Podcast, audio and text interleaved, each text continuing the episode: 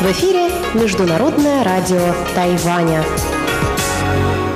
Здравствуйте, дорогие друзья! Вы слушаете Международное радио Тайваня. В студию микрофона Чечена Кулар. Сегодня 7 октября, понедельник.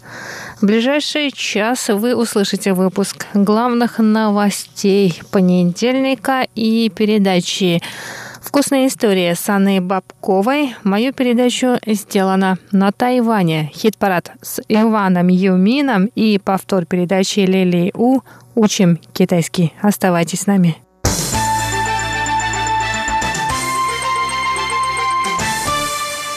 Итак, главные новости 7 октября. Американская делегация во главе с Сандрой Ауткверк приняла 7 октября участие в конференции «Тихоокеанский диалог» в Тайбэе. Ранее высокопоставленная служащая Государственного департамента США заявляла о намерении посетить Тайвань с официальным визитом. Тихоокеанский диалог – это конференция, организованная Тайванем и Соединенными Штатами Америки с участием высокопоставленных государственных служащих, и она проходит в Тайбэе впервые.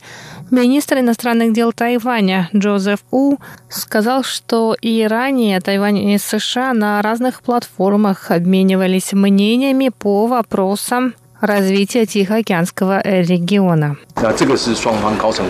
В этот раз в конференции приняли участие высокопоставленные государственные служащие Тайваня и США. Мы обсудим вопросы, касающиеся Тихоокеанского региона и возможностей сотрудничества. Мы надеемся, что в будущем в диалоге примут участие другие страны, разделяющие наши взгляды. Надеемся, что это поможет укрепить отношения Тайваня с островными государствами а также поспособствовать сотрудничеству Тайваня, США и других стран по вопросам Тихоокеанского региона.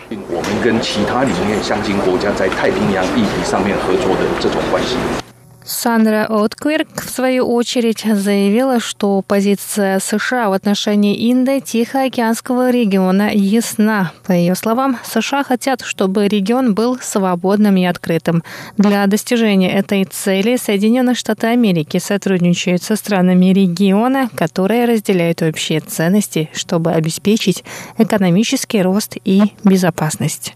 Она также добавила, что Тайвань – надежный партнер, который несет ответственность. США поддерживает желание Тайваня сохранить отношения с островными государствами, при этом разделяя общие взгляды с Тайванем относительно верховенства права, процветания и безопасности в регионе.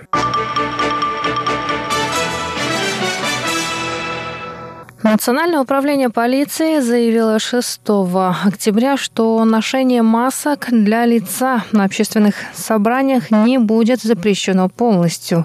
Днем ранее начальник тайбэйского управления полиции Чень Диачан в городском совете сказал, что задумывается о введении закона о запрете на ношение масок. Начальник главного управления полиции Чень Диачин в свою очередь обратился к статьям закона о собраниях и демонстрациях.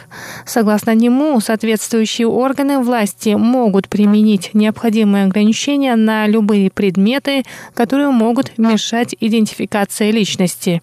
Это значит, что полицейские имеют право потребовать снять маски в случае, если полиция обладает информацией о потенциальной угрозе, которую могут нести те или иные участники общественных собраний.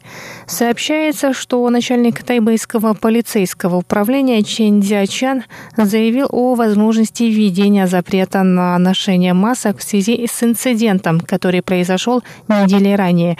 29 сентября во время демонстрации в поддержку Гонконга в Тайбэе неизвестный в маске вылил краску на гонконгскую активистку и певицу Денис Хо. Кроме того, соответствующий запрет был введен в Гонконге несколькими днями ранее. Однако в Главном управлении полиции Тайваня подчеркнули, что полный запрет на ношение масок нарушил бы законодательство. Полиция имеет право потребовать снять маски тех граждан, кто откажется сделать это добровольно по просьбе организаторов общественных акций.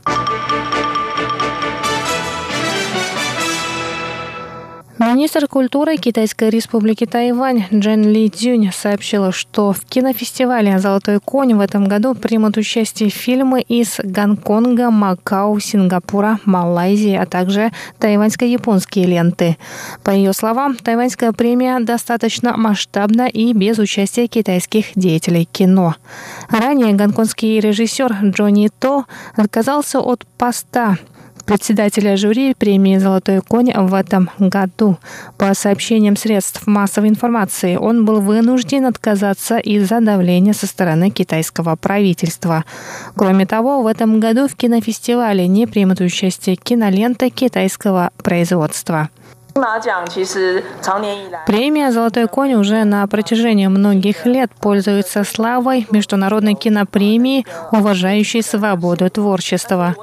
Я думаю, что последние события не отразятся на духе премии. Я также призываю власти государств поддерживать деятелей кино и обеспечить свободу творчества и слова. 呃，来积极的支持电影工作者，以及保障电影工作者的创作自由跟言论自由。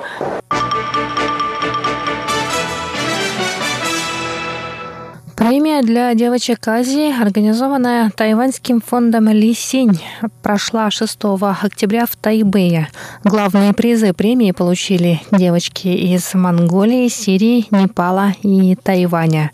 15-летняя девочка из Сирии Сама Хеджази получила специальный приз за оптимизм и мужество, а также за деятельность в утешении травмированных войной детей. Родившаяся в Дамаске, Сама в возрасте 8 лет вышла на улицы и скандировала вместе с демонстрантами лозунги о свободе. Восьмилетняя девочка присоединилась к уличным протестам после ареста матери. После освобождения матери семья Хеджази покинула Сирию Сирию и обосновалась в Турции. Там Сама присоединилась к организации, занимающейся беженцами, и начала играть на гитаре. Позже она играла и пела для сирийцев в лагерях для беженцев. Другая обладательница премии для девочек Азии Аша из Непала обучает девочек и подростков основам самообороны. Приз за защиту прав девочек получила Мягмар Сурен Гансух из Монголии, которая занимается занимается правозащитной деятельностью в школе. Итак, дорогие друзья, на этом выпуск новостей подходит к концу. Ну а я с вами еще не прощаюсь. Оставайтесь с нами на волнах Международного радио